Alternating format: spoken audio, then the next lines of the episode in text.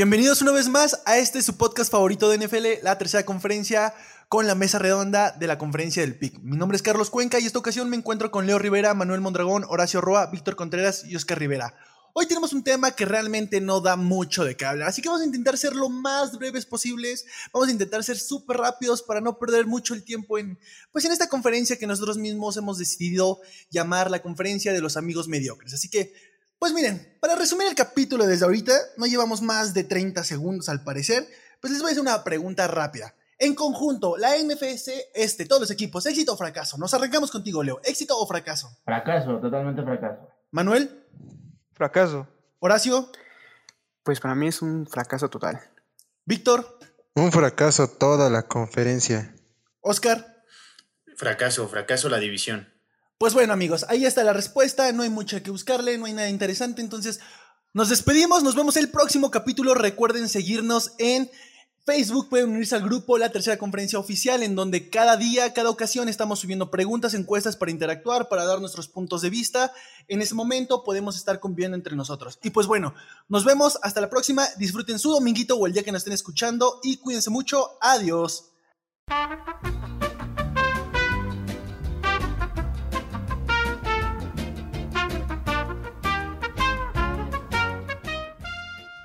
Esperen, por ahí producción me comenta que debido a un contrato que firmamos al inicio, nos vemos obligados a, hablar de esta conferencia, si no, pues vamos a estar en, problemas. Así que bueno, creo que... División, división. División, digo, división, perdón, perdón. es que ni siquiera tomo en cuenta, entonces uno se confunde, ¿no? No le presta mucha atención. Pero bueno, vamos a tener que arrancar este programa hablando de los Philadelphia Eagles, un equipo que sin duda alguna, pues es ridículo, es ridículo y me quiero arrancar aquí. ¿Por qué?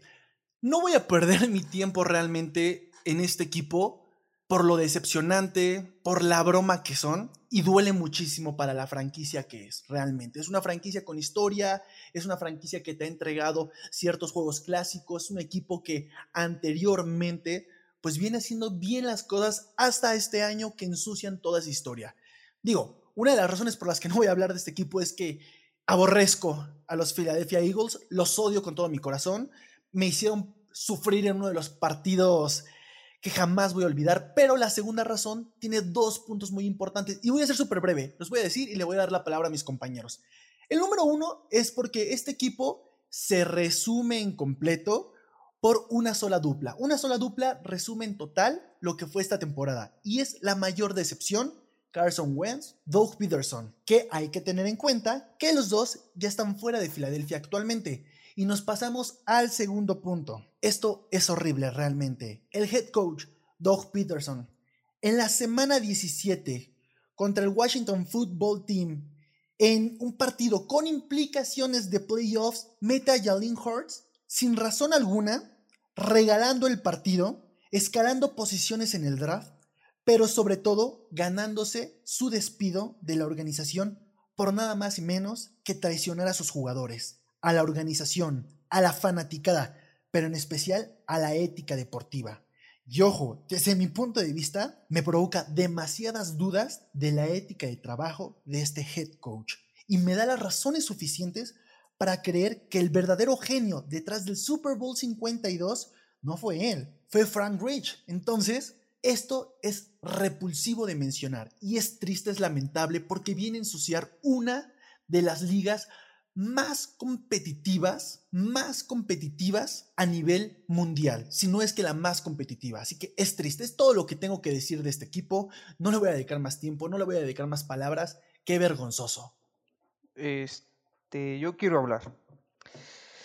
La verdad es que sí, los hijos fueron una completa decepción. algo que se debe, esa temporada es para el olvido, para Filadelfia. Una, pues Carson Wentz. La otra es de que algo que, quiero hablar de su ofensiva, algo que la lastimó demasiado, es que se le lesionaron sus tres linieros ofensivos más importantes. Este Jason Peters, Lake Johnson y Brandon Brooks, los tres piezas importantes en Filadelfia los que le daban la protección a Carson Wentz, los que abrían los huecos, todo se fue a la basura gracias a eso. Y sí, tal vez en eso es poco culpa de tantas intercepciones que tuvo Carson Wentz y toda la presión que le metían, Pero sí, un total fracaso y yo le echo la culpa a, a eso. No, pues simplemente eh, los Eagles fueron el equipo que más per- permitió capturas. Permitieron un total de 65 sacks y de los cuales 50 fueron para Carson Wentz. Entonces, pues como bien tú lo comentas, pues debido a estas lesiones, pues no pudieron tener tanta protección de pase hacia, hacia los corebacks. No es así, pero también fuera de los problemas este, de lesiones que tuvieron y la temporada mediocre de Wentz, eso que mencionan del, del head coach Doug Pearson es realmente nefasto, es pierde la esencia del deporte, o sea, no sé, como muchos equipos, este, yo dudaría en contratarlo realmente, o sea, mencionábamos ah, en capítulos anteriores que ningún equipo, ningún jugador, ningún head coach juega a perder, pero parece que Doug Pearson lo hizo. Y tan es así, tan evidente fue que perdió su trabajo al día siguiente. Sí, y creo que todos coincidimos que Filadelfia esta temporada fue una, una tremenda decepción, más que nada por la situación de Carson Wentz, ¿no? Creo que Carson Wentz bajó demasiado su nivel, se vio muy frustrado, se vio su forma de jugar como nunca la había visto, y eso que yo lo vengo siguiendo desde colegial, nunca lo había visto lanzar así, nunca lo había visto tener tanta desesperación dentro del campo. Eh, digo, ya hablando en cuestión general, yo creo que Filadelfia se empezó mal, empezó mal la temporada perdiendo sus primeros dos juegos contra Washington y contra los Rams. Eh, creo que hubo insuficiencia ofensiva, hubo muy poca diversidad de juego con los receptores, con los corredores, se vio como un estancamiento y eso ya empezando desde esos dos primeros dos juegos hasta que culminó la temporada. Creo que hubo, no, no hicieron bien el trabajo, no hicieron buena filosofía en equipo y Doug Peterson creo que no, no halló esta, esta joya o esa chispa para hacer funcionar al equipo esta vez. La semana 17 para Filadelfia creo que fue lo peor como equipo. Regalaron el juego, no entiendo a qué, es lo que pasó en la mente de Doug Peterson en ese instante. Y aparte, Filadelfia es una, una franquicia que está en reconstrucción defensiva, no tienen ahorita con qué defenderse. Hay uno que otro jugador que sabe que sobresale en las jugadas, pero ah, no, no solo se habla en, esos dos sentidos, creo que definitivamente Carson Wentz no, no, no terminó de palmar sus resultados con Filadelfia y por eso es la, él por ende terminó fuera de Filadelfia, ¿no? Sí, la, la verdad es que la temporada de Filadelfia dejó mucho, mucho que desear. Y los coaches, el staff de coacheo y también los jugadores no, no fueron lo, lo mejor que se esperaba esta temporada. Carson Wentz ya emigra a tu equipo, Doug Pearson ya no tiene trabajo. Y la verdad es que yo también no, no, no escuché mucho del equipo en la temporada. Temporada de altibajos, de más, más este, derrotas, el empatar con los Bengals. Entonces, no, no fue muy espectacular su, su temporada, dejaron mucho, mucho que desear, mucha perspectiva.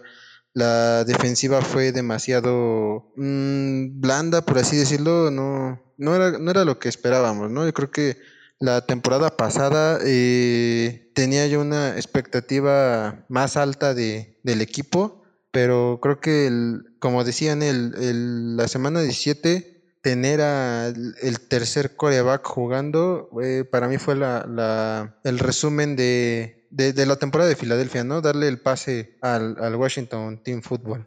Sí, o sea, una actitud mediocre por parte de los Eagles, donde meten a Nate Southfield. La verdad es que yo creo que en ese momento todos quedamos impactados por la decisión que estaba tomando Doc Peterson, pero yo creo que mejor eh, dejémoslo en manos del que le va a los Giants y que nos diga cuál fue su impresión en el momento en el que vio que los Eagles mandaron al tercer coreback al campo y que pues todas las esperanzas de sus Giants estaban viniendo abajo para ganar la división que como lo hemos dicho y no nos vamos a cansar de decir, es una división mediocre, al menos la temporada pasada, y que pues lo único rescatable para mí sería la presión que le metieron al coreback con Fletcher Cox. O sea, la verdad es que es un jugador impresionante y que fueron el mejor tercer equipo con sacks en toda la temporada con 49. Pero cuéntanos, Manu, tus impresiones al ver que Nate Southfield había entrado al campo en la semana 17. No, la verdad es que sentí desesperación, sentí tristeza, sentí odio, sentí rencor, sentí que odiaba a Filadelfia cuando la verdad es que sí, sí es un, este, un enemigo divisional, un contrincante, y le tengo rencor, pero es el equipo que menos odiaba y ahora es el que más odio porque la verdad es que teníamos todo para, para que mis Giants llegaran a playoffs porque porque Jalen Hurts realmente ese juego estaba jugando bien. O sea, no perfecto, pero tenían todo para, para ganar. Porque, híjole, no, qué coraje sentí. Y la verdad es que sí, sí, sí, totalmente un fracaso Filadelfia y nunca me voy a cansar de decirlo, fue un fracaso. Porque, o sea, imagínense, un equipo que hace ya tres años estaba en el Super Bowl, pues la verdad es que sí, sí, da mucho, da mucho coraje. no, y deja tú de que todos concordemos que es un fracaso, sino es hasta injusto para los fans de Filadelfia las decisiones que se tomaron al final y todo cómo se reflejó esta temporada, o sea, representó una mentalidad mediocre, no parecía un equipo en reconstrucción, sino fue una mala decisión tras otra del staff de coacheo y pues esperemos que esta temporada eh, con sangre nueva y pues unas mejoras que se puedan hacer este, obtengan mejores resultados porque es injusto para los fans tener una temporada así con ese tipo de decisiones. Pero bueno, llegamos al final de, de, este equipo. Creo que todos estamos de acuerdo en que es un fracaso y es muy triste ver que la división que históricamente ha ganado un, mayor número de campeonatos está en este punto en el que sus cuatro equipos, las cuatro franquicias, cuatro organizaciones, pues están con marca perdedora y presentaron una cara totalmente diferente a lo que muchos esperábamos. Pero ya tendremos tiempo para hablar de los siguientes equipos. En este momento estamos aterrizando en los Dallas Cowboys, un equipo que dejó mucho que desear, un equipo que decepcionó, pero que también nos presentó una de las lesiones con un grado de, de peligro realmente para el jugador impresionante. Estamos hablando de la lesión que sufre Dak Prescott en la semana 5 cuando sufre una ruptura de pie. Aquí, ¿quién se quiere arrancar, chavos? Yo, yo me arranco, Cuenca. Creo que, sí, como tú lo dices, ahorita Dak Prescott sufrió una terrible lesión en la cual vimos entre lágrimas de él y de su equipo y de mucha gente en los televisores, yo creo, que terminamos de ver cómo se desgarraba todo el sueño de Dallas otra temporada. Y creo que empezaron con el pie izquierdo, ya con Dak Prescott iniciando los controles, ganando el segundo juego contra Atlanta, que, que fue increíble con segundos, o sea, no sé, aquí la pregunta es, ¿o Dallas fue lo suficientemente bueno para ganar el juego o Atlanta fue lo suficiente malo para perder el juego? ¿Ustedes qué opinan? No, pues Atlanta sabemos que... Factor Atlanta. Sí, el factor Atlanta es impresionante. Y la verdad es que, pues sí, desgraciadamente la temporada de los, de los Cowboys termina en ese momento donde Dak Prescott se lesiona en la semana 5 contra los Giants y una lesión bastante aparatosa y pues que siempre es muy triste ver a los jugadores irse en el carrito de las desgracias. En ese instante Dak Prescott estaba jugando en un modo MVP, donde casi llega a las 2.000 yardas y tuvo tres juegos con más de 400 yardas. Y creo que de los mayores fracasos de este equipo viene, viene con Ezekiel Elliott y la defensiva. Ezekiel Elliott, del cual en los 15 juegos no logró superar ni las 1.000 yardas y tuvo su peor temporada en la carrera te deja ver lo desastroso que, fue el, juego terrestre y también te deja ver que las lesiones de su línea ofensiva, como la fue Zach Martin y Tyron Smith, pues, pues tuvieron bastante impacto para, que, para no dejar este, que el juego terrestre tuviera mayor impacto. La verdad es que lamentable lo de, lo de Ezekiel Elliott con su peor temporada y como les digo, ni siquiera llegó a las mil yardas. Sí, y mira, creo que Dallas esta temporada, a pesar de la, de la lesión de Dak Prescott y de todos los números buenos que tuvo Dak Prescott hasta esa semana 5, creo que hubo diversas rotaciones en los controles de la ofensiva que fueron diferentes. Primero Dalton, luego Denucci, luego Gilbert. Creo que fueron diferentes facetas que le dieron un sistema híbrido a, a, a Dallas Cowboys. El ritmo de juego creo que también no se halló, no se halló en diversos momentos clave, pero creo que eh, Dak Prescott se estaba entendiendo con la estrella novata, CD Lamb, creo que fue uno de los mejores receptores también que vi en esta, en esta temporada. Y también el novato Trevon Dix, que fue muy bueno en esta temporada, también se hallaron. Pero no todo es malo para Dallas Cowboys, es lo que te digo. A, a pesar de que vimos también una Mari Cooper que de vez en cuando sacaba de problemas a Andy Dalton con ciertos pases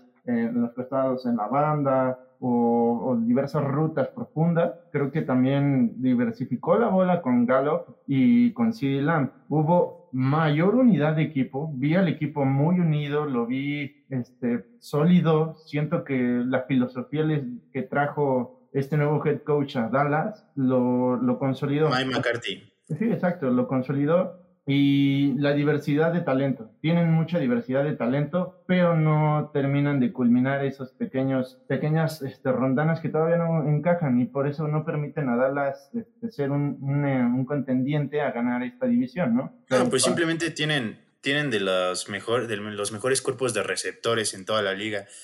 Eh, digo, ya tenían a Mari Cooper, a Michael Gallup y todavía en el draft del año pasado, pues agarran a CeeDee Lamb y pues el único de los tres receptores que supera las mil yardas es a Mari Cooper, convirtiéndolo evidentemente en el receptor número uno del equipo. Y el que le sigue precisamente es CD Lamb, que casi logra las mil yardas.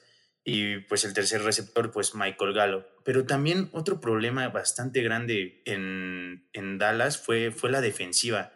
Deteniendo el juego terrestre, un, pues fue un, fueron un desastre. Un Jalen Smith que es lo más rescatable de esta defensiva que tuvo 152 tacleadas.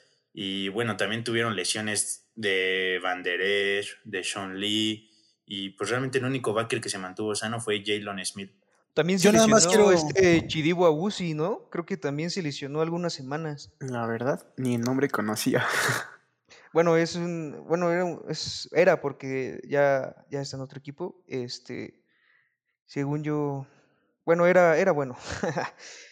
Yo también quiero aquí recalcar algo y decir algo sobre Dallas, y es que fueron muchas tomas, bueno, por lo menos las que más notorias que yo vi, fue de tomas de head coach de Mike McCarthy, por ejemplo, en la semana 9 contra Steelers, a la mitad del juego iban 19-9, digo, ganando por 10 puntos, pero en la segunda mitad ya no pudieron anotar nada y pues terminaron perdiendo contra Steelers. Otra mala decisión fue cuando iban perdiendo por 24 puntos contra Arizona y teniendo una, bueno, o sea, imagínense, perdiendo por 24 puntos, eh, igual a la mitad, en lugar de ir, querer anotar y todavía tenían tiempo, van por un gol de campo de 58 yardas. O sea, creo que son tomas de decisiones de, de, la cabeza del equipo, del head coach, que a final de cuentas, pues le costaron al equipo. Y y pues yo, yo la verdad es lo que veo mal en Dallas, es este, no se me hace mal head coach Mike McCarthy, pero siento que no es su head coach que, que Dallas necesita. Pues incluso de hecho hubo problemas en el vestidor, ¿no? Bueno, escuché y vi algunas veces que eh, los jugadores no estaban contentos con el head coach, con Mike McCarthy. Y es que es un head coach que ya estaba teniendo polémica desde que estaba en el equipo de Green Bay. Se caracterizaba por tomar decisiones tibias y tenía conflictos con este Aaron Rodgers que también se trataba de imponerse sobre su head coach. No, pues Exacto, yo también, yo también leí y vi muchas este, críticas hacia él, que era muy tibio, o sea, era un head coach que, pues tibio, así como tal la palabra, que no, no hacía que fuera un equipo, ¿cómo se puede decir? Este, disciplinado en la manera de juego. Sí, y aparte, este, o sea, una manera de jugar muy conservativa, muy tibia, como lo mencionamos, pero en ocasiones es efectivo, sí, en ocasiones se necesita hacer eso, pero él lo maneja así todo el tiempo. O sea, cuando hay momentos en los que, pues, como ese partido que mencionas, o sea, 24 puntos, 3 no van a hacer una gran diferencia es un gol de campo de 58 yardas, no es un gol de campo fácil. Entonces, ¿para qué ser tan conservativo cuando tampoco tienes un pateador que sea tan seguro? Entonces, hay veces que tienes que arriesgar y es el problema con él. O sea, él no lo hace. Él es muy conservativo, muy tibio, como ya lo dijimos. Yo quiero mencionar por ahí uno de los jugadores que también le rescato muchísimo la temporada de los Dallas Cowboys, que es el strong safety Donovan Wilson, el cual llegó como un, como un respiro, como un alivio para esta defensiva que realmente fue un desastre. Para tener en cuenta esto, si Dak Prescott se hubiera mantenido sano en el equipo, rodeado de todos los playmakers que tenía, yo veo a este equipo ganando más de ocho partidos y sin ningún problema quedándose con la división. Es triste para la organización porque en una, división que realmente está muy floja, que no aprieta, que no hay mucha competencia, vienes con un equipo que sí, a pesar del fracaso que fue Mike McCarthy, pues con Dak a la cabeza puedes trabajar las cosas de buena forma. Así que para mí el peor momento llega en la semana 5 cuando se lesiona Dak, se vienen para abajo. Hay que tener también en cuenta que pues tienen entre comillas un buen cierre versus los Vikings, los Bengals y los 49ers, que aún sin Prescott presentan una ofensiva que, como ya lo mencionamos, repleta playmakers que en ese partido realizan las cosas de forma correcta. Sí, pero ahí yo creo este, que no es este solamente Dak Prescott. O sea, él estaba teniendo una muy buena temporada. La ofensiva, de hecho, eh, se manejó bien. Después de que sale Dak Prescott, ok, su juego se viene un poco más complicado, también con las lesiones de la línea, como lo dijeron. Pero, o sea, su talón de Aquiles fue la defensiva. Cuando tienes esa cantidad de puntos de tu lado ofensivo, pero permites más a la defensiva, de nada va a servir. Sí, claro, y lo que quiero mencionar con esto es que no creo que hubieran sido un equipo totalmente competitivo más allá de su división.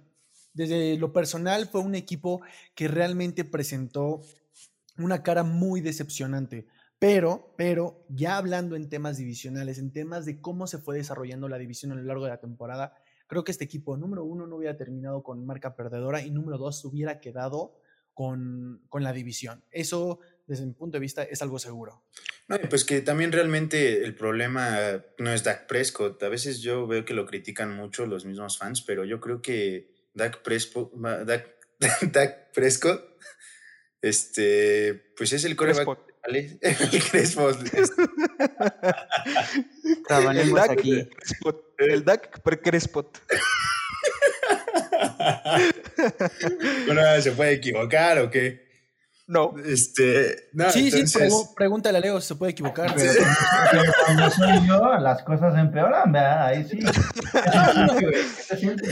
no, entonces. Como que ya huele medio feo, ¿no? El Dak, el Dak Crespo, pues, pues realmente es buen coreback. Es buen coreback, como les comenté al inicio de la temporada, estaba jugando en modo MVP. Y que yo creo que si el equipo de Dallas en general se mantiene sano y logran traer una, una ofensiva peligrosa como en temporadas anteriores llegamos a ver, puede que lleguen a, pasar playoffs, pero aún no los veo para que lleguen al Super Bowl. Realmente no lo veo un equipo tan competitivo para llegar al Super Bowl. No, y el problema no es solo que ahorita no sea tan competitivo, el problema es que los contratos que tienen con su línea ofensiva, con el contrato que le acaban de dar a Prescott, con lo que le van a pagar a Mari Cooper, a Ezekiel Elliott, eso le complica más las cosas para traer una este, traer gente nueva, moverse en la agencia libre, entonces sus esperanzas recaen en el draft. Exacto, y creo que siempre Dallas se ha caracterizado por eso, porque creo que siempre usan mucho su dinero en ese tipo de jugadores y después no dan el ancho y ya, es, lo tienen que cambiar o lo sueltan y, y valió, ese dinero ya valió. Y aquí, este, ojo también, o sea, hubo varios comentarios este, de Jerry Jones de que se sentía estafado este, por Dak Prescott prácticamente. Quizás en otras palabras, pero no, estaba, no, se, no se siente cómodo con el contrato que le dio. Y desde ahí empezamos mal. Una inseguridad del dueño del equipo hacia su coreback. La verdad es que sí, sí, sí. Eso, eso da una mala espina, pero bueno. Sí, entonces. Yo creo que como el... Sí, sí, perdón. Dejaron, dejaron mucho. No, no, no, no. Sí, sí, sí, hablen, hablen, hablen. Ah, ok. Eh, eh, bueno, sí, ahí es lo que vemos este complicado. Entonces, pues es un equipo que sí veo con talento, pero veo difícil que se mueva mejor en su reestructuración. Sí, la verdad es que es algo difícil y fíjense, alguien del que no hemos hablado, no lo mencionamos, su estrella defensiva de Marcus Lawrence. ¿Escucharon algo de él esta temporada, la verdad? O sea, díganme, ¿escucharon algo de él? Nada. Yo he escuchado más hablar de hablar a, la gente, a los a los reporteros a todos de Aldon Smith. Aldon Smith, sí. Y Gregory, ¿cómo? Gregory, Randy Gregory. No, y pues un de Marcus Lawrence que únicamente tuvo seis capturas y media y que no se notó tan imponente, no, no puso tanta presión a los, a los corebacks. Y como lo comentas, realmente el, el que destacaba en esa línea defensiva era Aldon Smith. Pero bueno, creo que aquí llegamos a la conclusión o quiero saber su punto de vista, éxito o fracaso. Nos vamos contigo, Leo. ¿Éxito o fracaso? Fracaso, los Dallas Cowboys son fracaso. Manuel, Fracaso. Horacio, Pues sí, un fracaso. Víctor, La verdad es que sí es un fracaso. Dan mucho que desear. Oscar. Fracaso. Y bueno, en lo personal es un fracaso, pero pinta más como una gran decepción. Es momento de pasarnos, si no al equipo más divertido de la noche, nada más y nada menos porque tenemos uno de los fanáticos aquí presente, uno de los fanáticos ya casi extintos de, de los gigantes de Nueva York. Y ojo, quiero abrir este espacio mencionando algo. Y yo le aplaudo, le reconozco, le digo gracias a Daniel Jones por regalarnos uno de los mejores bloopers del año, si no es que es el mejor. Y vamos a arrancar con esto, ¿ok? Hay que No, y de- recordar, hay que, espera, espera, hay que recordar este bello momento. Semana 7, enfrentamiento los gigantes de Nueva York contra las Águilas de Filadelfia, un clásico en la liga. Los Giants en su propia yarda 10, buscando el primer y 10 en el tercer cuarto con 8.51 por jugar. Daniel Jones saca la jugada. Hay un engaño de carrera. Jones lanza personal por tierra. Encuentra el espacio. Acelera. No hay quien lo pare. Nos regala una gran jugada. Cruza medio campo. Pasa la 40. Pasa la 30. Pasa la 20 y se cae. Solito. A nada de tener la jugada de la semana. Es, se es cae. algo de sí, sí, sí, sí, sí, sí, no. y de hecho, eso, eso de Bueno, sígale, Eso- sígale de groseros, ¿eh? Y eso, y eso define la temporada de los Giants. El ya merito, el ya merito, ¿no? Tenía todo para estar contra los Eagles. Llega la hormiga tacleadora y lo tropieza. Y esa es su temporada de los Giants. Viendo el título de la división al final, pero los Eagles le ponen el pie dejando pasar mejor al Washington Football Team. No, no, no, ahora sí se pasaron de groseros. La verdad es que quiero empezar a hablar de mi equipo. Los amo, los adoro con todo mi corazón. Me den las temporadas que me den. Digo, desde el 2016 no los veo en playoffs, pero No, yo nada más quiero hacer una ¿verdad? pausa, ¿eh? Ya dijimos todo lo que tenemos que hablar de los Giants. Ya no hay más que decir de ellos. Fue lo único interesante de su temporada. Sí, Manu, Creo fue lo es- único con lo creo que que es momento de pasarnos píquense la cola, siguiente ¿cómo equipo. ven? Píquense la cola, así se los digo. No me hagan enojar. Mira, creo que lo más, creo, que- creo que lo más entretenido de, de esta parte fue que me equivoqué diciendo que era un engaño de carrera cuando fue una read option. Pero de ahí no hay problema. Todo el mundo sigue pensando en Daniel Jones. Y, y van a seguir hablando de las próximas temporadas, ¿eh? Pues sí, porque esa La verdad es- este, Daniel intercepciones Lucas Jones. No, y porque quiero No, no, ver no. que Blooper nos regale el próximo año. O sea, no sé, tal vez llegando a la banca se resbale solito o atropella a una de las oficiales o algo por el estilo y nos regala un gran blooper. Ya, ya, ya, déjenme O en hablar. una de esas, en lugar de lanzar hacia enfrente, lanza hacia, lanza hacia atrás, quién sabe, ya, ya. todo, se- todo se puede Bueno. esperar. O en una de esas, sacando el balón a la, a la banda, le pega a su propio head coach y se nos vaya el, el señor. Entonces, quién sabe qué nos regala en la siguiente temporada. Pero bueno, Manu, te vamos a dar tus pequeños 30 segundos de fama. Date. Ah, no. Este, ya desconéctense. No, Quiero estar solo. todos, ságanse todos, déjenme. déjenme estar solo. No, la verdad es que eh, de la ofensiva de mis Giants yo no tengo mucho que hablar. Digo, siendo la número 31, promediando 17.5 puntos por juego, la verdad no hay mucho que decir. Con sus 11 touchdowns de mi Daniel Jones y sus 10 intercepciones, tampoco hay mucho que decir. Ah, y me faltan sus tres, sus 5 fumbles. la verdad es que no, no hay mucho que decir. Eh, solo quiero reconocer que a pesar de eso de mi Daniel Jones, tuvo el 74.8% de sus pases completos. Digo, no suena tan mal. Y Pues no, creo pero que... si el otro 25 son intercepciones. Exacto, es eso, es eso lo malo. Pero la verdad es que para mí el problema en la ofensiva de mis Giants, el principal fue su línea ofensiva. Su línea ofensiva plagada de, ¿cómo puedo decirlo?, de novatos y de jugadores con poca experiencia. eh, hubo partidos en los que su promedio era de 25 años para abajo, o sea, para abajo. Su único jugador bueno y rescatable era Kevin Sattler. Lo cortaron mis Giants. y la verdad es que eso fue lo. Eso para mí, eso es el error de la ofensiva, porque creo que teníamos un Darius Slayton que con tiempo podía él en pases verticales hacerte la jugada. Un Sterling Shepard que si bien de slot, este, jugando igual hacía maravillas, un Evan Ingram, este, manos de mantequilla Ingram. Deja mucho que desear Ingram.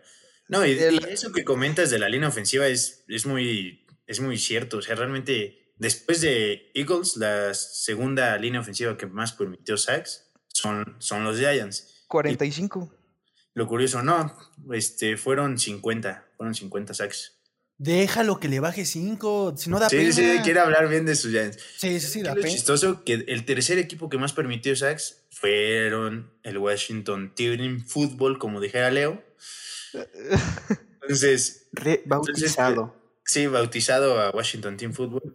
Cállate. Entonces, entonces, pues realmente estamos hablando de las peores líneas ofensivas en una sola división. Sí, sí, sí. Y, como pues para esto bueno, ¿vas a dejar hablar? Ah, a ver, habla ya. con tus Giants. Son sus, son sus Giants, se tiene que hablar. Pero, pero no hay nada emocionante de estos, más que lo que ya hablamos. No, no, no, yo quiero ahí mencionar Espérense, espérense, espérense, espérense, espérense. Todavía no termino de hablar, cual. Ahorita hablan ustedes y ya se burlan. Ya pasaron tus 30 segundos. No, pues quiero más. Y la verdad es que, pues sí, de la ofensiva no hay mucho que reconocer. La lesión de Saquon creo que le dio a la ofensiva el bajón cañón que necesitaban y de ahí pues ya las esperanzas de la ofensiva se fueron. Pero, pero, no todo es malo en mis Giants. La verdad es que debemos de reconocer a la defensiva. La defensiva termina en el top 12 y ¿qué les digo?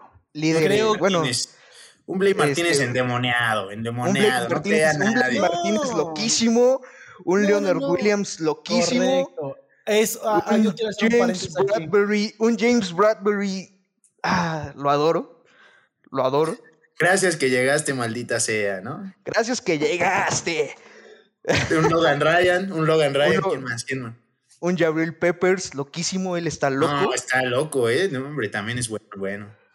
Y la verdad es que eso, eso me gusta de mi defensiva. Y próximamente, eh, Xavier McKinney, el safety que agarraron en segunda ronda de draft, eso es lo que me emociona. Lo que me emociona y lo que me encanta más de, mi, de mis Giants fueron la defensiva. Yo podía irme a hacer unas palomitas si estaba la ofensiva, pero si estaba la defensiva yo ya andaba viendo. Porque pues, ya sabía lo que era mi, mi ofensiva. No, y que pues creo que el momento más alegre de estos Giants, aparte de la evidente caída, pues fue cuando le ganan a los Seahawks, ¿no? Fue cuando le ganan a los Seahawks en un juego bastante cerrado y que pues les ganan de manera sorpresiva con una defensiva y como ya lo comentas, pues y con el segundo coreback, con Colt McCoy. Con Colt McCoy a los controles, ¿eh? Ya no, ni, ni, Daniel Jones. Pero todo empezaba mal para los gigantes desde que anuncia su retiro Lai Manning. Y pues, como también ya lo comentaste, pues se lesiona con Barkley. Y pues bueno, o sea, realmente ofensivamente, después de los Jets, la peor ofensiva son los, son los Giants. Un desastre, un desastre. Claro, y mira, si yo, yo quiero hablar un poquito de, de la situación de Daniel Young. Creo que el New York Giants, después de que se retira Eli Manning, creo que empiezan un proyecto, un nuevo proyecto con Daniel Young y creo que su primera campaña fue buena para ser novato, pero esta campaña que viene, esta de 2020, creo que fue algo complicado para él. Siento creo que cada vez hay más presión de los neoyorquinos hacia él, de la afición y más que nada también del equipo, porque el equipo espera mucho de él, siente mucha presión y siento que los números bajaron. Los números bajaron y demostró mucho en, en, su forma de jugar. 2.943 yardas, creo que es, es, razonable, razonable para un quarterback de, de este año. 11 touchdowns, que fueron 13 menos que la temporada pasada. O sea, eso, eso tenemos que recalcarlo. 10 intercepciones y asimismo 29 fumbles totales en toda su carrera, en lo que lleva de su carrera. Y es corta, o sea, su carrera es corta. Eso es un poco rojo. Si me dejan decírselo, aunque toda el, la situación del staff y digan que Daniel Jones es su, es su futuro, sí, pero hay que tener a consideración eso, que no puede tener 29 fumbles en su primera, en, digo, en su, en su corta carrera, porque eso sí da mucho de qué hablar. Ahora, creo que, eh, así como ustedes lo dijeron, tiene mucha, mucha situación la, todo lo que tenga que ver y envolver a los jugadores de Nueva York. Creo que necesitan cambiar esa, esas chispas, tienen talento, hay talento, pero necesitan explotarlo. Empezaron... Hay talento, solo falta apoyarlo. Hay talento, solo falta apoyarlo. Y empezaron 0-5, o sea, no, no, yo creo que a Manu le, le ha de haber destrozado el corazón ver a su equipo empezar 0-5 y necesitan meterse otra vez. No puede ser que Nueva York, ser un equipo que decían, ah, Eli Manning y se viene y esto y el otro, y, y un equipo solo. ¿Otra vez tú? ¿Cómo que Eli Manning se viene? otra vez. Otra vez. Oye, solo quiero decir voy a terminar mi, mi situación y ahorita se burlan. En cualquier situación, creo que los Giants hicieron muy buen trabajo en las campañas anteriores, pero esto viene decayendo. Y si Daniel Jones va a ser el futuro de Nueva York, de los Giants de Nueva York, creo que necesitan echarle más ganas porque Daniel Jones está en pocos rojos y no es, no es bueno para él, ni es bueno también para la franquicia. Y la verdad es que es su, es su ultimátum eh, la, la, campaña siguiente, porque sí, sí, sí, o sea, yo como fan de los Giants digo, sigo confiando en él. Lo que nos enseñó en su primera temporada, sé que, sé que se viene en esta. A lo mejor este, trabajando más a la línea ofensiva, porque yo le echo la culpa a eso. No esté bien o esté mal, pero le echo la culpa a eso. Y que no tenemos un playmaker, un receptor que pueda estar abierto en las jugadas que, que esté, ¿no? Y, y sí, o sea, pues yo creo que es el, el, punto y esperemos que pues que les vaya mejor y regresando a lo de se viene, se viene, pues sí, Eli Manning se vienen los Patriotas, ¿cómo la ven? Oye, pero, pero aparte, este, dices lo del playmaker, yo creo que lo pueden tener si Saquon Barkley se, se mantiene sano, ¿no? Yo creo que podría ayudar bastante a Daniel Jones a, a quitarle un poco de presión si él se mantiene sano. Y la verdad es que eh, algo que me dio mucha curiosidad de estos Giants, digo ya después de todo lo mencionado, es que parecía que en el vestidor les decían así como de, ¿saben qué? Ustedes, así va a entrar la defensiva y van a entrar a hacer solo una cosa. O sea, está cañón ganar la división, pero trónenle el tobillo a todos los corebacks de la división. Trónenle el tobillo y van a ver que vamos a ganar y aún así le salió, ni aún así. Tronaron a Dak Prescott, tronaron a Kyle Allen del Washington Football Team. Y pues realmente ya solo les faltó, les faltó tronar a Carson Wentz o a Jalen Hurts. A Alex Smith, aparte, o sea, tronaban a Alex Smith y... No, no, no quieres echarle más a Alex Smith, no inventes. No, no, no, pues ellos sabían que si, que si tronaban a Alex viene, Smith... se viene a hablar de Alex Smith. No, sabían que si tronaban a Alex Smith, borraban a los Giants en mapa y cambiaban la franquicia. Los volvían un equipo de, de hockey o algo así. Bueno, yo, aquí, espera, bueno, yo también te quiero dejar una pregunta este, a ti como línea ofensivo, que mencionas que eh, los, déficits, los déficits de los Giants en esa posición. ¿Qué tal calificas a Will Hernández? Eh, eres un gar que en un principio tenía destellos, al menos la temporada ah, este, antepasada. Entonces, ¿qué opinas de él en esta temporada? Eh, fue, una, fue una temporada muy, muy mala de él. O sea, la verdad es que fue decepcionante. Eh, parecía una coladera, todos le entraban. Pero eh, por unos malos juegos, lo que pasó es que lo sentaron y metieron a, de hecho, otro novato, a Shane Lemieux, y, este, y no hizo las cosas mal. Pues, ¿qué se viene de ahí? Que Shane Lemieux se quede en la línea titular y Will Hernández, pues, ya no dejó de mostrar más. Yo creo que es cuestión de ver cómo se acomodan las cosas. La verdad es que yo, yo confío en él porque fue una segunda ronda. Pero otra cosa que quiero decirles es de que, la verdad, en lo personal, viendo el calendario de mis Giants, eh, jugaron contra pura defensiva top. O sea, la única, así se los voy a decir, la única defensiva no top contra la que jugaron fue la de Dallas, Eagles y Bengals. Y Eagles, pues ya saben que su presión era la que la que pues más o menos defendía la defensiva, ¿no? Válgame la redundancia. De ahí en fuera jugaron, De ahí en fu- Oh, no se puede Redundancia. equivocar uno, les digo. Porque de ahí en fuera, o sea, semana 1, Steelers. Semana 2, Chicago. Semana 3, Niners. Semana 4, Rams. Semana 5, Dallas. Semana 6, Washington. Semana 7, Eagles. Semana 9, Bucks. Semana 10, Washington. Semana 11, Philly. Ah, no, semana 12, Philly. Después Bengals. Luego contra la de Seahawks, que ahí ya estaban retomando un poco la presión. Luego la de Cardinals, que ahí si perdimos ese juego fue porque nos descacaron con presión. Luego Browns, luego Ravens y cerramos con Cowboys. O sea, la verdad es que viendo el calendario de mis Giants es que jugaron contra pura defensiva top, así de fácil. Y eh, de ahí también es lo que veo, eh, la deficiencia de la ofensiva. Una línea mala, una línea ofensiva mala contra defensivas buenas y un coreback pues, nerviosillo. La verdad es que, pues sí, eso es lo que veo mal. Bueno, pero creo que es momento de pasarnos. Ya le dedicamos mucho tiempo a esto, sus 30 segundos se pasaron a casi 20 minutos al parecer, pero es momento de llegar a la historia bonita, a la historia chula. La NFL nos entregó este año una de las historias, pues, si no más admirables, sí ejemplares, sí inspiradoras, que evidentemente en algún momento vamos a ver en alguna película. Es una historia que amerita algo de estilo. Estamos hablando del Washington Football Team y de Alex Smith, un quarterback que consideramos que en cualquier momento lo íbamos a ver de nuevo en el campo solamente para hincarse y no terminar siendo el mariscal de campo titular del equipo.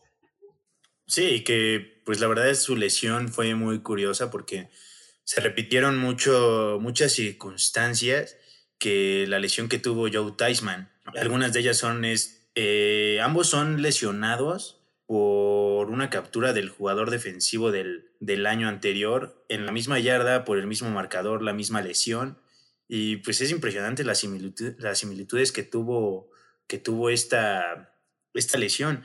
Y como tú lo dices, la verdad es fue muy conmovedor verlo entrar en la semana 5 contra los Rams. Y que aparte me acuerdo mucho que Aaron Donald le hace un sack y que yo sentía que ahí ya lo volvían a romper. La verdad es que todo lo que pasó Alex Smith para poder volver a estar en un partido de la NFL, la verdad es, es, es admirable y, y pues realmente este, este equipo todo empieza mal desde que ya no tienen nombre, ¿no? Ya desde que en ese momento dices, no, ya, ya valió, va a ser desastrosa la temporada. Tuvieron rotación de cuatro corebacks en total, iniciaron con Dwayne Haskins. Dwayne Haskins que evidentemente pues no es el, no es el coreback que, que un equipo necesita. Lo banquearon en la semana 5 por Kyle Allen y que en ese mismo juego, juego entra Alex, Alex Smith. Y pues al final en playoffs vimos a un Heineken que también la verdad es que se rifó con todo, el, bueno, Tyler Heineken, pero se rifó con todo. La verdad es que, como les comentaba hace rato, también es una de las líneas ofensivas más desastrosas que permitió 50, 50 sacks y después de los Jets y de los Giants, una de las peores ofensivas. O sea, esta división totalmente un desastre que sin embargo lo rescatable viene en la defensiva. Fueron en yardas permitidas total, fueron la segunda mejor defensi defensiva, igual la segunda mejor defensiva por pase. Y pues traían a Shea Young, que la verdad es una bestia, que es un tipo imponente con siete y media capturas y, y cuatro fumbles forzados. La verdad es que. Y con 21 años. Y con No, 21 y, años. y que mandan triple co- este tres linieros ofensivos a bloquearlo a él en su año de novato. Ah, tres líneas ya bien exactas. No, no, no, en serio, en serio. Es Hay from Donald, ¿no? buenas- Hasta los no, de la serio, banca, hasta, serio. los de la, hasta el head coach se metía a bloquearlo, No, ¿no? en serio, en serio sí había este por ahí hay creo un par de videos donde literal hay está el, el centro, el guard y el tackle, este que lo están cubriendo a él. eh, también la jugada se prestó para eso. Pero, o sea, es un jugador que desde su año de novato le dijeron aquí cuidado y lo buscaron ajustar y ahí, quizás por eso no reflejó tanto en sacks, pero, o sea, es un jugador que tiene mucho futuro. Simplemente. No, totalmente de acuerdo, o sea- En draft, en Combine, en Pro Football Focus, todo, fue el jugador más alto del año pasado en puntuación. O sea, es una bestia.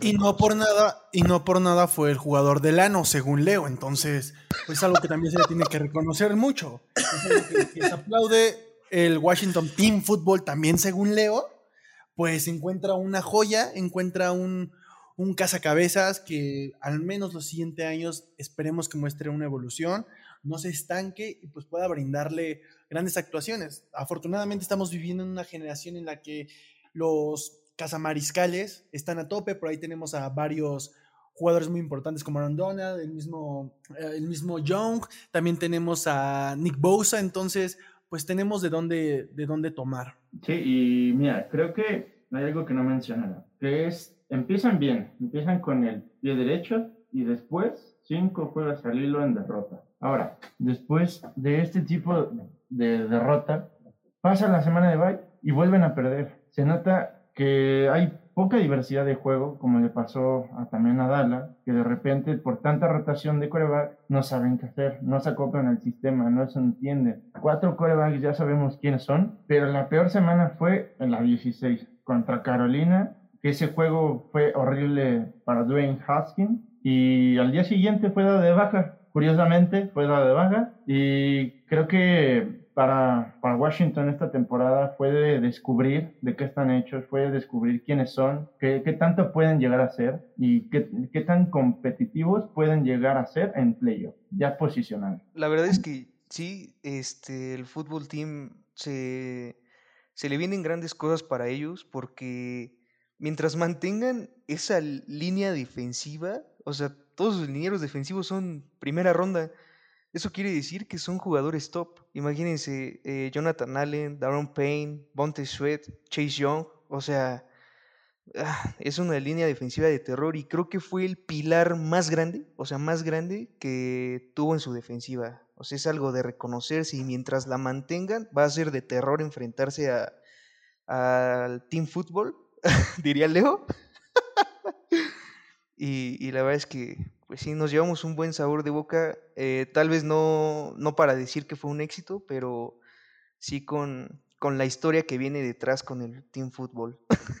No, y creo que no, fue, no fue una temporada de exitosa, sí fue un fracaso, pero fue un equipo que aprovechó las reglas de la NFL y le puso un susto al campeón, ¿eh?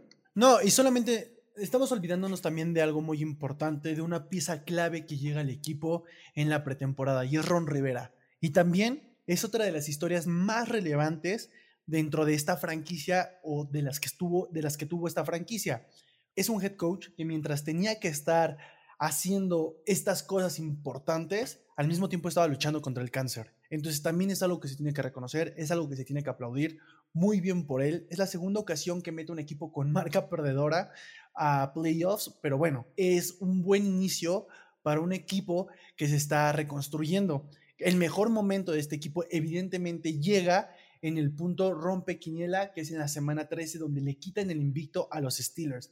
En este momento tuvimos un juego que si bien se tornó por ciertos momentos raro, pues mostró una cara y en ese momento ya sabíamos que el Team Football pues podría hacer cosas grandes. Y, sí, creo que hay algo que podemos resaltar de Alex Smith, porque ganó cinco de los siete juegos que en total ganó Washington. Creo que habla muy bien de él, habla muy bien de la fortaleza que tiene como persona y como jugador de regresar a los emparrillados después de la lesión brutal que, que tuvo. Creo que también su familia lo impulsó, el, mismo equipo. La filosofía de Ron Rivera para esta nueva franquicia, creo que, porque nueva, porque como bien sabemos, también cambiaron de nombre, hasta yo le cambié el nombre, y creo que todo se tuvo que ver, se tuvo que ver hasta en, en playoff, y creo que Taylor Heineke hizo lo mejor, sacó el conejo del sombrero y fue mostrando los mejores trucos que tenía. Creo que es un jugador que vale la pena resaltar, por eso lo, lo dejaron, lo firmaron otra vez. Y creo que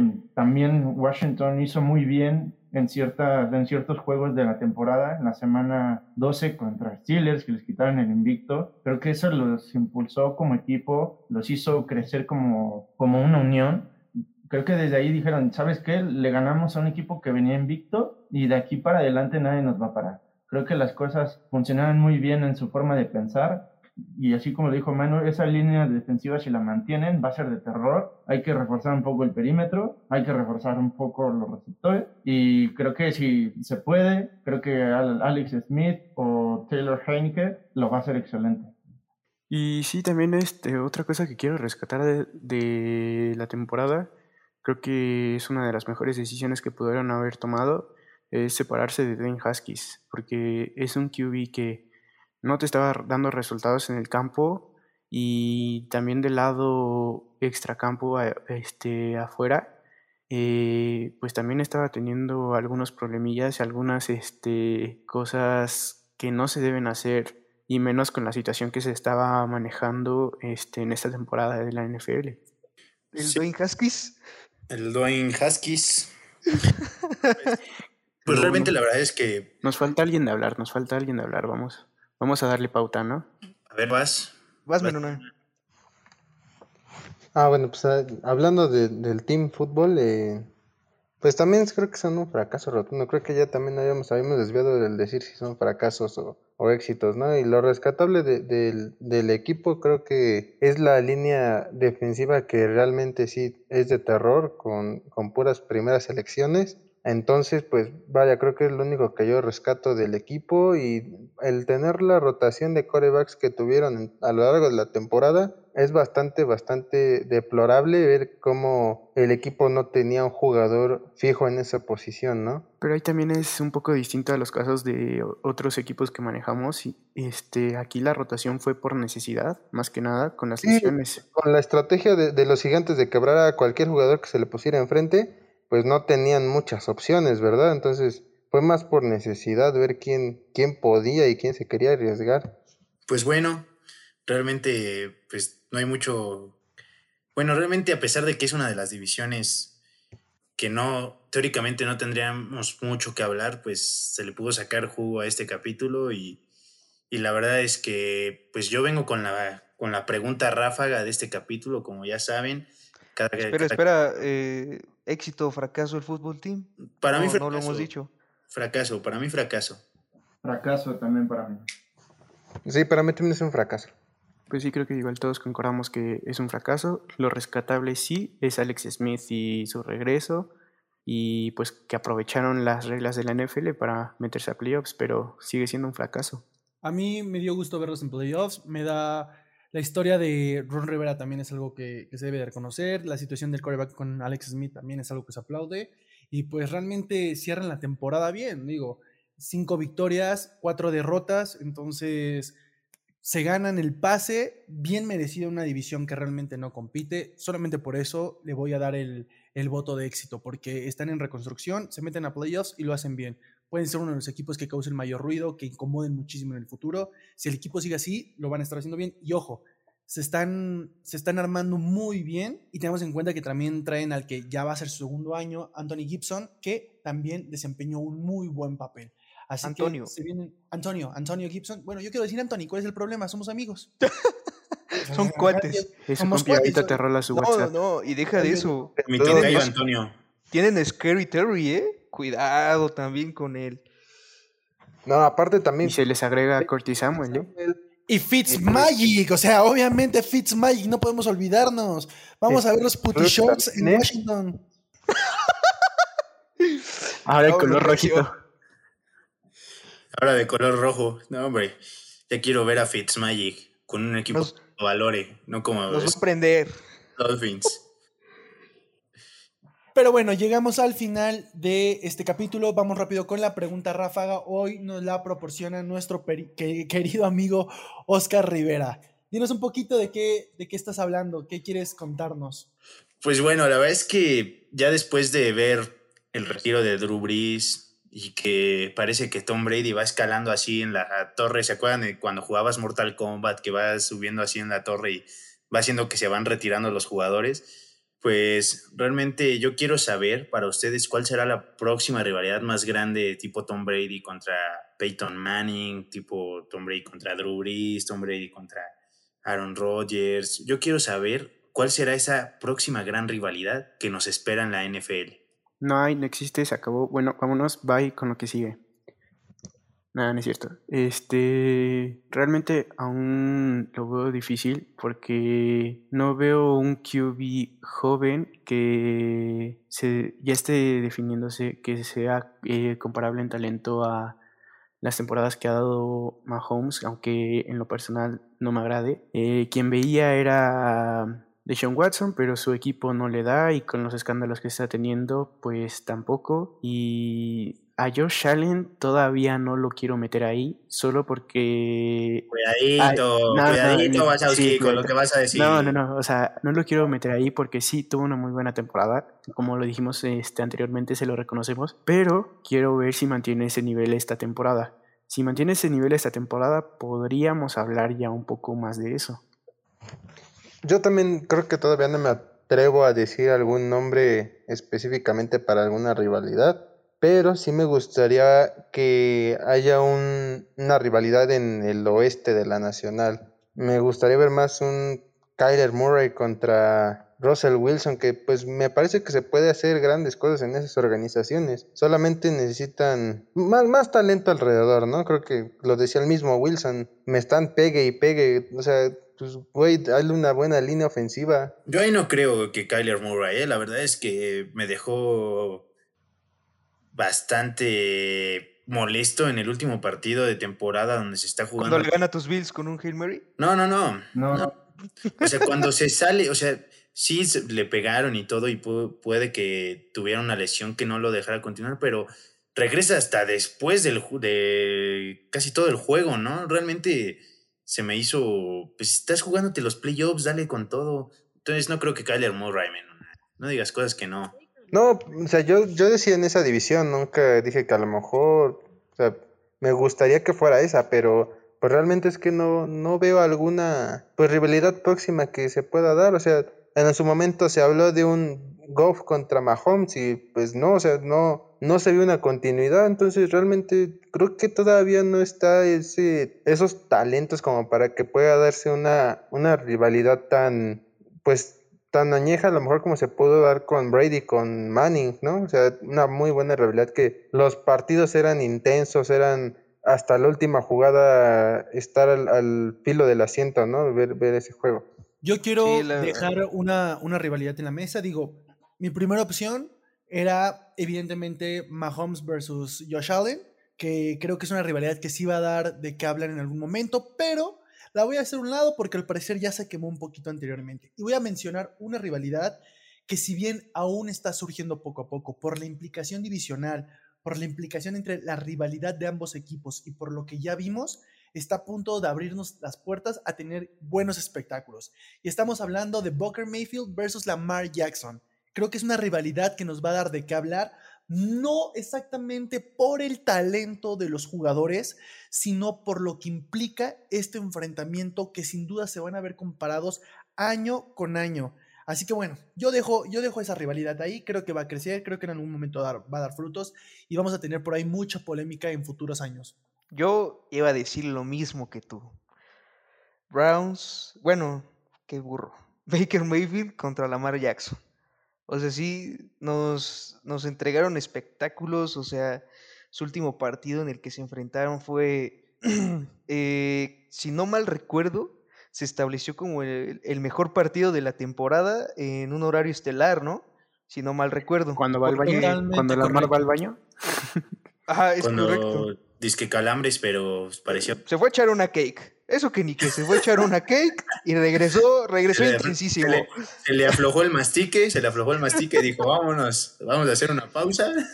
Pero la verdad fue un juego que aún recuerdo, o sea, yo estaba aquí en, eh, en, mi cama, estaba acostado viéndolo y fue así como de que eso que te vas levantando poco a poco, te vas acomodando, te sientas y ya no te despegas de ver ese juego porque dices, wow, o sea, wow, wow, dijo el perro. Porque sí, sí, un partido en el que, o sea, esos partidos que te sacan emociones que ni siquiera le vas a esos equipos que a lo mejor les puedes llegar a tener odio o, o que te agradan o yo qué sé, pero que dices, wow, qué buen juego. O sea, literal terminas como Drake y Josh cuando van a esta montaña rusa de la serpiente, así. Y no, no, no, la verdad es que yo creo que esa, más porque son divisionales, yo creo que esa rivalidad es para los próximos años y más con el aumento de nivel que vaya teniendo Baker Mayfield y, pues el talento que tiene Lamar Jackson. Pero yo concuerdo contigo, Kuala, Cuenca, en que esa es una rivalidad para la posteridad. Sí, mira, yo creo que concuerdo con Koala en la situación de la rivalidad de Josh Allen Patrick Mahomes. Creo que esa va a ser la realidad. La verdad. Yo te tengo una pregunta. ¿Quién es el koala? Porque aquí no, no hay. No, no sé de qué estás hablando. Ah, no sé, pues es que puede ser o, o- o yo o el Carlitos Cuenca. ¿Quieres que te digamos panda? En una de esas somos todos. Todos somos koala. ¿eh? Todos somos koala, ¿no? En una de esas. No, pues yo concuerdo Se con la Carlos- pasa durmiendo. Sí, yo concuerdo con Carlos Cuenca que tiene razón. Yo creo que Patrick Mahomes y Josh Allen van a ser los, los próximos en tener esa rivalidad fuerte, como en, en determinado momento fue Brady con Manning, y etcétera, ¿no? No, pues la verdad es que no puedo creer que digan que Lamar Jackson contra Baker va a ser una la próxima gran rivalidad. No puedo creerlo. Desde- No, no, no, no, no, a ver, no te No, no, no, no, no, no la próxima, la- una la- la gran. rivalidad. Ajá, exacto. Tú no, no, no, yo les dije próxima gran rivalidad. No entendieron. No, pues es que, a ver, sí, ta- hay que entender la pregunta. Digo, estás hablando de quarterbacks que fueron elite, que en algún momento tuvieron grandes implicaciones y realmente en la actualidad no hay quarterbacks que muestren ese nivel. Entonces, todavía nos falta para que surjan esos dos grandes quarterbacks que nos brinden eso. Sí, A ver. tenemos a Mahomes, sí, tenemos a Allen, pero digo, Allen todavía está por demostrar mucho. Mahomes ya lo está haciendo bien, pero no hay nadie que realmente se compare en eso. Entonces, vamos a centrarnos un poco más en lo que implica cada juego y lo que pueden hacer. Y obviamente, el número de veces que se enfrenten. No me vayas a mencionar un equipo que se va a enfrentar cada cuatro años. La verdad, yo creo que la próxima rivalidad, al igual que Leo, va a ser Josh Allen contra Patrick Mahomes y que van a estar peleándose en playoffs todo el tiempo, más los encuentros que tengan todas las temporadas, porque recuerden que si los dos quedan en primer lugar de su división, independientemente de que les toque contra toda la división, no sé, la sur o la, o la norte, si los dos quedan en,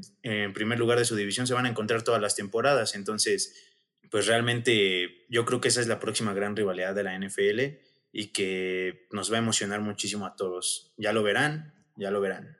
Mira, yo quiero dejarte por aquí un dato. Exactamente cuando preguntaste esto, pues evidentemente hice mi, mi proceso de investigación y te voy a dejar por ahí unos medios, no voy a quemar en medio porque igual y nos cerramos puertas, pero que hablaban exactamente de esta pregunta. Y nada más para entender lo complejo que es poder pronosticar el impacto de un jugador, mejor dicho, de un QB en la NFL. Corebacks, rivalidades que ellos pintaban para hacer el futuro.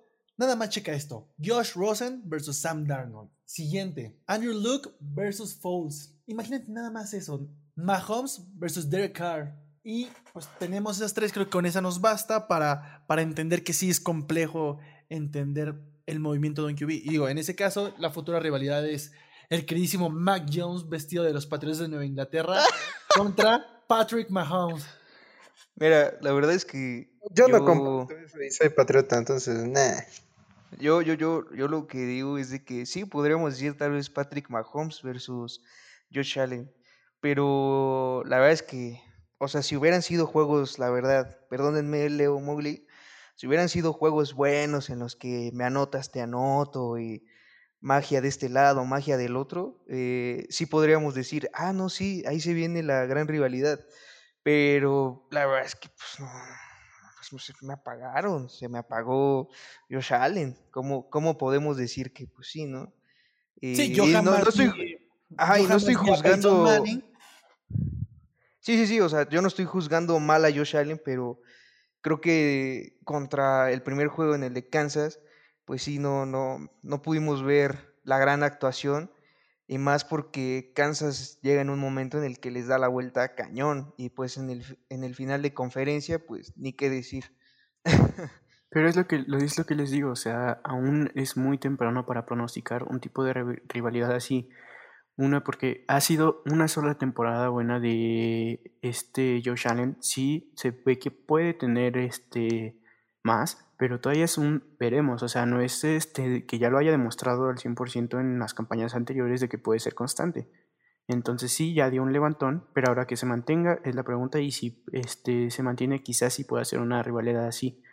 Y también son ese tipo de rivalidades, no son rivalidades que te encuentras, o sea, fácilmente de que termina la rivalidad de estos dos QBs anteriores y ya al año siguiente ya tienes quienes este, la van a formar. O sea, hay que esperar un poco de tiempo para que se vaya formando y se vaya dando todo eso. Sí, o sea, Sí, aparte cuánto tiempo, contemplar. ¿Cuánto tiempo se tardó en darse la rivalidad este, Brady Manning? O sea, pasaron 10 años, o sea, así dándose, dándose juegos de historia. Y no solamente eso, también tienes que pasar por juegos relevantes en playoffs. Entonces es parte de lo que brinda una rivalidad. Que ojo, si nos metemos en temas de Patrick Mahomes versus Josh Allen, yo jamás vi a un Peyton Manning achicándose contra Tom Brady en playoffs. Y, y viceversa. Josh Allen, ahí viceversa, exacto. Y Josh Allen se achicó. Lo voy a dejar así porque la pregunta de Oscar me suena más a ¿creen que Josh Allen va a poder ser ese coreback de la rivalidad? Y no, no lo va a ser. Bueno, pues ya este. Ya estás llorando. No, pues. Ya, me rompieron el corazón. Me reservé mis No me dije lo que quería. Me enganché, me reservé mis comentarios porque aquí van a volar los madrazos. Es que, mira, lo que él quería, lo que él quería con esta pregunta No, no, no era que habláramos este, más este, cosas buenas de Josh Allen para después tener con qué molestarnos. Entonces, Ponerlo, pon- querían que, querían que pusiéramos a Josh Allen de- Exacto. este capítulo. Déjenme solo. Miren, para cerrar mi, mi participación es- en esta pregunta es que la verdad es que no hemos tenido quarterbacks con tanta experiencia y que se enfrenten en escenarios muy seguidos. Entonces, creo que todavía no podemos dar nombres de una gran rivalidad futura. Entonces, la verdad es que va a pasar, tienen que pasar por lo menos otros cinco años para que empecemos a ver una, una rivalidad, pues al menos que ya se empiece a dar, ¿no? O sea, no hay, por ejemplo, este- hasta este momento, a mi consideración, no lo hay. A ver, yo nada más quiero hacer unas pregu- una pregunta rápido. La rival, bueno, mejor dicho, ¿hay una rivalidad en el Russell Wilson versus Aaron Rodgers? No. Yo, yo digo que sí, pero no se enfrentan tanto.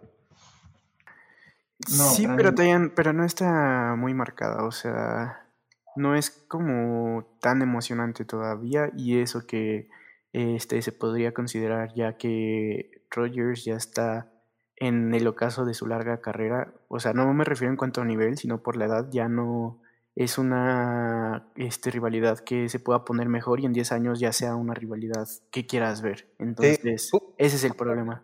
Iba a decir, creo que Aaron Rodgers ya, ya está en, en los últimos años de su carrera, Wilson aún le quedan algunos, entonces creo que si a lo mejor pudo hacer una rivalidad, creo que se está dando muy, muy a destiempo. Pero bueno, me parece que llegamos al final del capítulo. La pregunta está en la mesa. Saben que pueden comentar en el grupo de Facebook la tercera conferencia oficial. Ahí vamos a tener Que participen nuestros amigos, en los fans. Claro, esta, esta vez un, un fan de un grupo de Facebook nos dijo en, una, en un comentario que nos gustó la frase más que nada a todos y queremos compartirla con ustedes y que nos brinden su opinión sobre esta frase. La NFFC Este es la división que empuja a cuatro equipos con récord mediocres a participar en playoffs. Lo dejamos a su consideración. Pues todo está dicho. Muchísimas gracias por acompañarnos en este capítulo. Les recordamos que tenemos capítulos todos los jueves y domingos y ocasionalmente breaking news con las noticias más recientes, más candentes, más polémicas del momento. Les agradecemos a todos por estar aquí. Le agradezco a la mesa redonda de la conferencia del PIC por acompañarnos esta noche y nos vemos hasta el próximo capítulo. Gracias y hasta la próxima. Bye.